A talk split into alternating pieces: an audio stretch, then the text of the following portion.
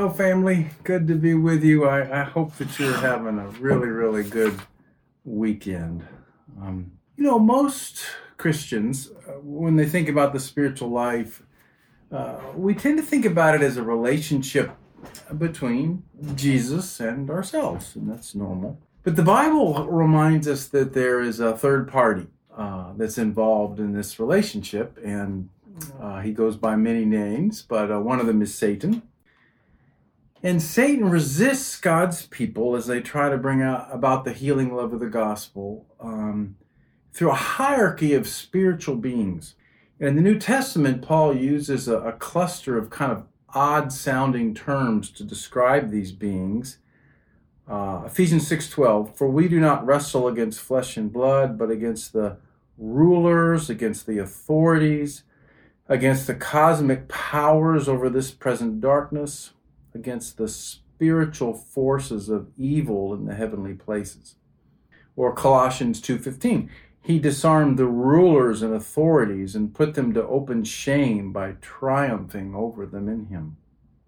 Ephesians 1:21, he raised him from the dead and seated him at his right hand in the heavenly places far above all rule and authority and power and dominion. You see the same words Romans 8:38 For I am sure that neither death nor life nor angels nor rulers nor things present or to come nor powers nor height or depth or anything else in creation will be able to separate us from the love of God in Christ Jesus our Lord.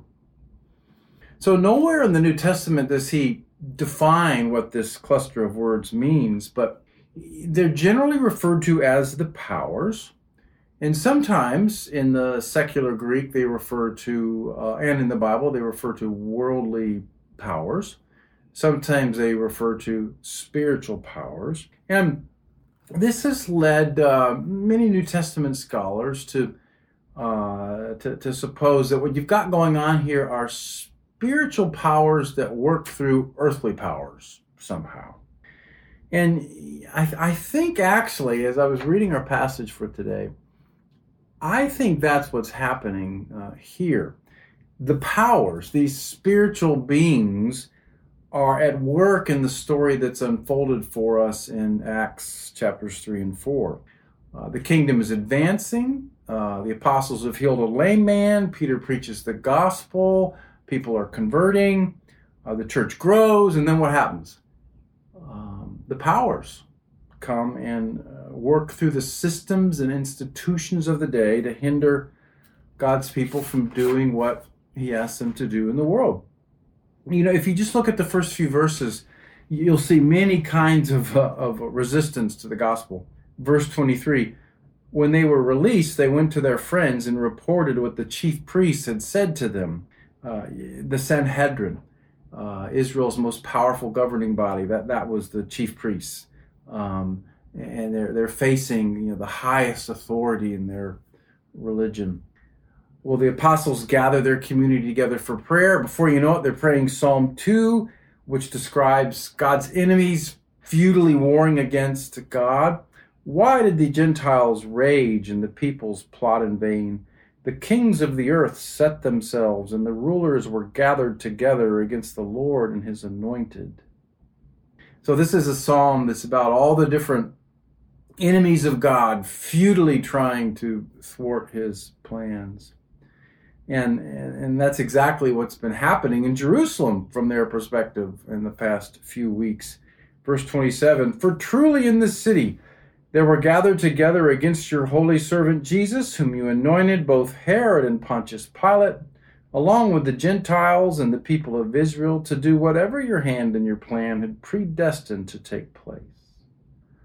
So now, four more gospel opponents uh, Herod, Pilate, Gentiles, Jews. It just seems like everybody is warring against the people of God.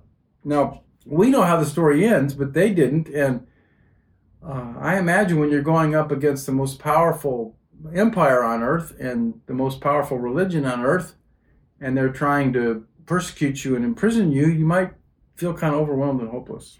Um, it, it, it, it's interesting. Do you ever, you ever, as a Christian, wonder why it can feel so hard to do good? Have you ever have you ever just tried to follow Jesus simply in something, and before you know it, everything is just messed up, and you're thinking, "What happened?" Um, have you ever set out to do God's will, uh, heal a broken relationship, start a ministry, lead something, reach out to people who are different than you? Before you know it, everything's blown sky high. People are questioning your motives. Everybody's angry, suspicious, cynical, and all you wanted to do was help. Well, the Bible actually teaches us to expect this because it's not just me and Jesus. Um, it's me and you and Jesus and the powers. And the powers, I think they're uh, kind of having a good run these days. They seem pretty cocky. Matter of fact, I'm just going to pray right now. Lord, even as we talk about these things, um, don't want to make light of them. Thank you that your authority has given us victory over the powers at the cross, Colossians 2.15. Thank you that we are raised in Christ, seated at the right hand of the Father, Ephesians 2, 4, and 5. Thank you that we walk in your authority, Ephesians 1. Lord, we put that authority on now, even as we consider this teaching about the powers, and pray that you guide and protect us from any spiritual warfare in this sermon. Amen what do you do when the powers are coming against you? When when it just kind of seems maybe that life is conspiring against uh, your ability to do what God has put you on the planet to do? Well, this passage teaches us we pray.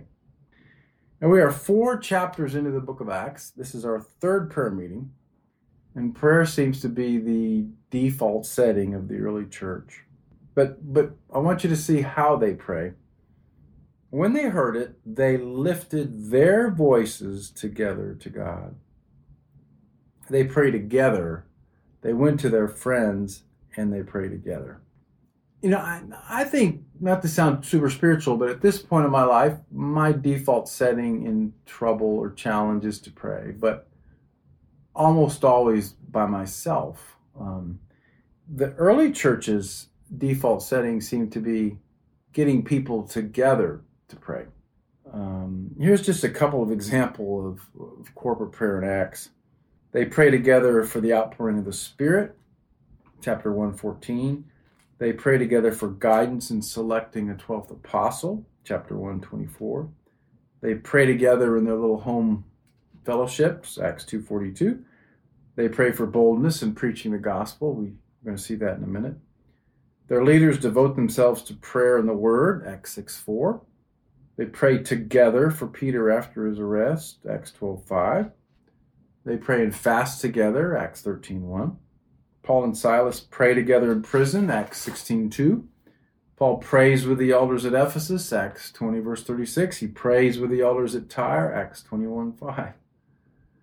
It's a really important part of the church in Acts. Um, Jaroslav Pelikan, in a, in a really wonderful commentary on Acts, he says that the, the emphasis on sermons in spreading the gospel should not be permitted to obscure the position that is occupied by prayer and worship throughout the narrative of Acts, which is at least as important, if not more important, in some respects.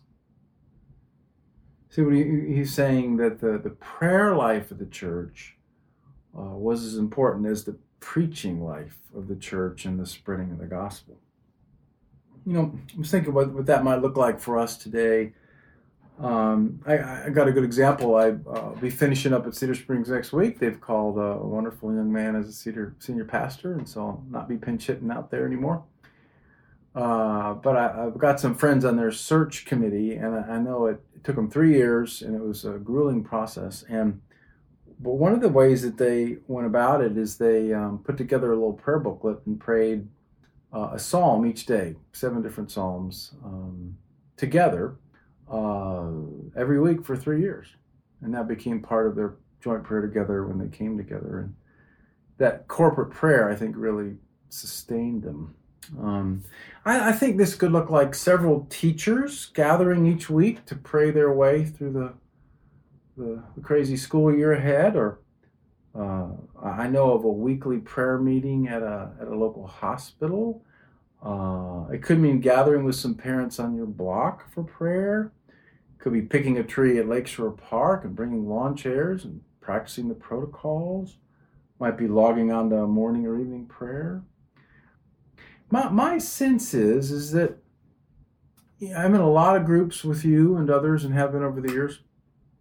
I think we're really good at emotional support. Sometimes I think we can dig into the word well. I don't know that we pray together that well. Uh, it just strikes me that that part of our group life, our corporate life, is, is maybe kind of thin. So you might think about that as we look at the example of the early church.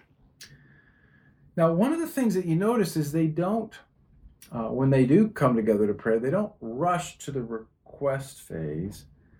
Instead, they begin with five doctrinally packed verses uh, of praise. They address their prayer to the sovereign Lord, and they use a, a Greek word that means absolute sovereignty over all of life. They say he is the creator of heaven and earth and the sea and everything in the sea. So, because he's the creator of all that is, he functions as the Lord of all creation. And you can see that, that they're actually thinking theologically um, here, that they're being arrested and told to stop doing God's will by the authorities, and so they they appeal to a higher authority to um, to, to allow them to, to fulfill what they're on the world to do. Then they do. They pray those several verses from Psalm 2 where God's enemies are resisting God's people but fail. And they've just seen the reality of this play out on the streets of Jerusalem with Herod and Pilate. And uh, but what Herod and Pilate didn't realize was that God was sovereign over even their evil. Um, and, and, and, even in verse 28, uh, it says that he was sovereign to use them to do whatever your hand and your plan had predestined to take place. So, this is really an astounding claim that the horror of the cross is actually part of God's eternal plan. So, after five verses of doctrinally thick praise, uh, they do offer two short requests. Um, before uh, we, we, we, look at what they asked for, though, I want to step back and let's just think about prayer a little bit. Um, what is the role of prayer in a difficult time? We often think of it as asking for stuff, and that is one of the purposes of prayer.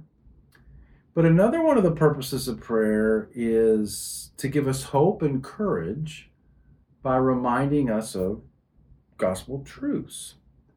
I think that's why God's people so often pray the Psalms. They remind us about what is true about God and our world. And I mentioned my friend in the Cedar Springs Search Committee, and uh, he, he didn't say much during the process, but afterwards, he said it had really gotten discouraging at times because it took so long.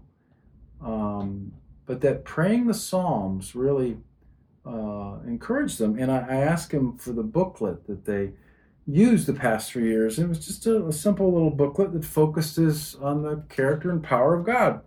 Sunday, Psalm 1, God uh, making those who meditate on his law fruitful people.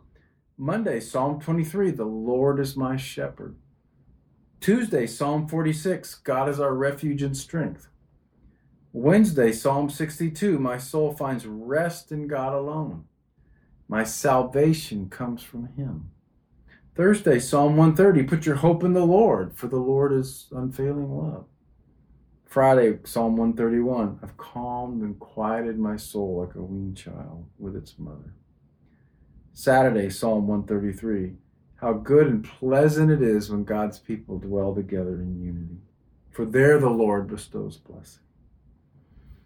So what struck me, I mean, this is a prayer booklet for a search committee, and there weren't there wasn't anything in there of specific prayers about the the search. It was filled with um, the character of God. I'm sure they prayed a lot for the search, but their their prayer life was grounded in these rich doctrinal psalms that reminded them that uh, of a God whose word makes us fruitful, a God who's our shepherd, who protects us and gives us strength, who loves us with unfailing love, who saves us and gives us rest, who cares for us like a nursing mother, who smiles upon our unity. You know, prayer is less about changing God's mind towards us and more about changing our minds uh, about God. So, one of the ways that we can engage the powers when it seems like all hell is breaking loose and coming against us, or we're confused or disoriented, we don't know how to proceed, is to pray and to spend some time thinking about who we're praying to and what he's done on the cross and how he according to colossians 2.15 disarmed the rulers and authorities and triumphed over them and that we share in that authority. You know think for a moment what what are you putting your hope in right now? What what would give you hope? You hoping for a new vaccine um, uh, new leaders new plans for school. Those are not bad things. Those are legitimate desires and they do matter. But those things will never give you hope. Um, life's just too complicated.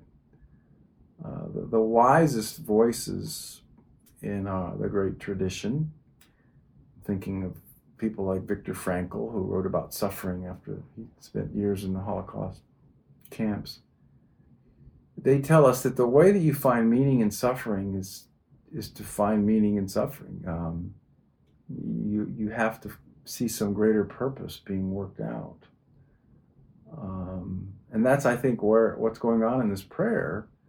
It reminds us that God's greater purpose is being worked out, and you know somehow that's happening even now. We've got to believe that. I believe that, and you know if you look around if you look carefully enough, you could see little little glimmers of the kingdom of God trying to break into this mess. Um, God is at work, and when we keep our eyes on that, that gives us hope.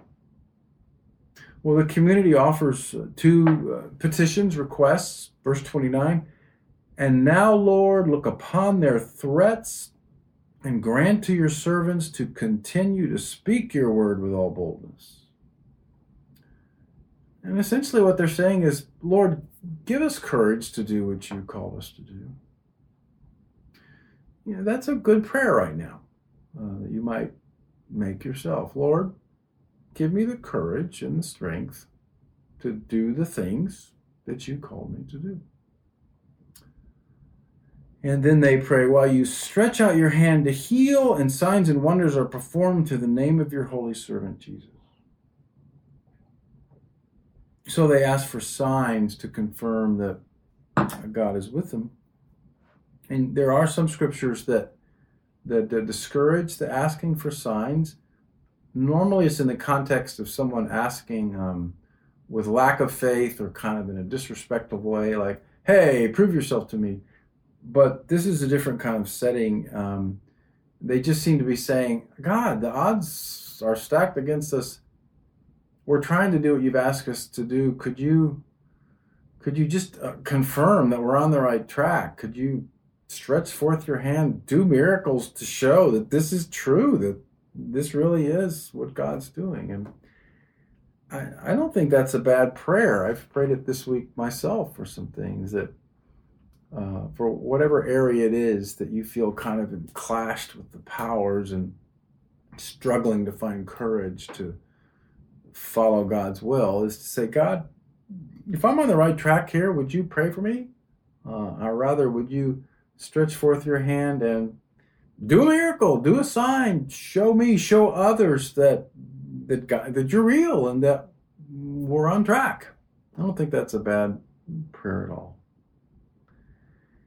And when they had prayed, the place in which they were gathered together was shaken, and they were all filled with the Holy Spirit and continued to speak the word of God with boldness.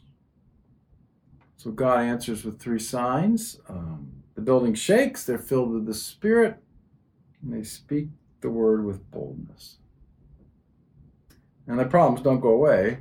Um, they're arrested again in the next chapter. but they are given courage to keep going. You know, if, if you think again about where you're up against the powers, where life seems to be trying to conspire against you doing what God wants you to do.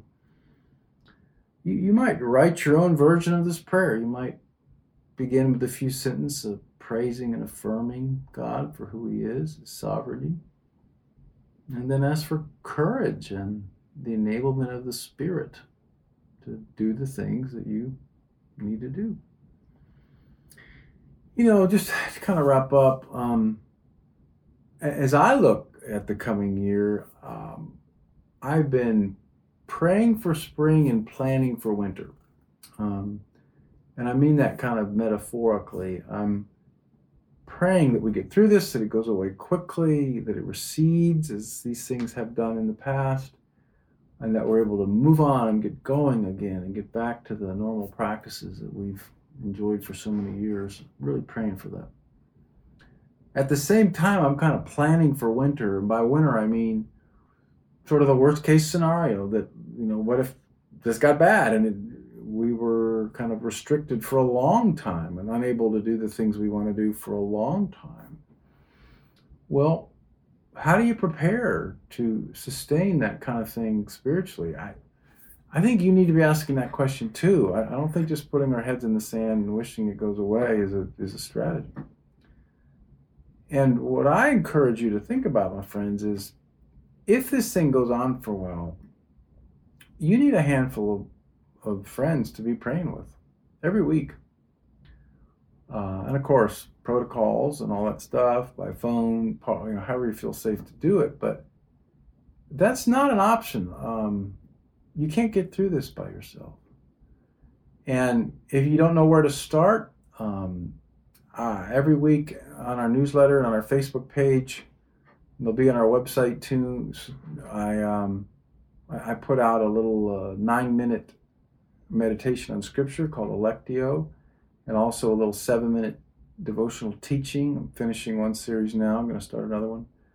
If you if you didn't know what to do, you could you both could watch that together, talk about what comes up in you, and pray. That would be one simple way to do it. Um, I hope spring's coming, but we need to plan for uh, for winter too. And one of the ways you can sustain yourself through a long winter night is um, have a couple of friends that you're praying with. So make sure that's part of uh, the rhythms of your life. Can't wait to see you in person.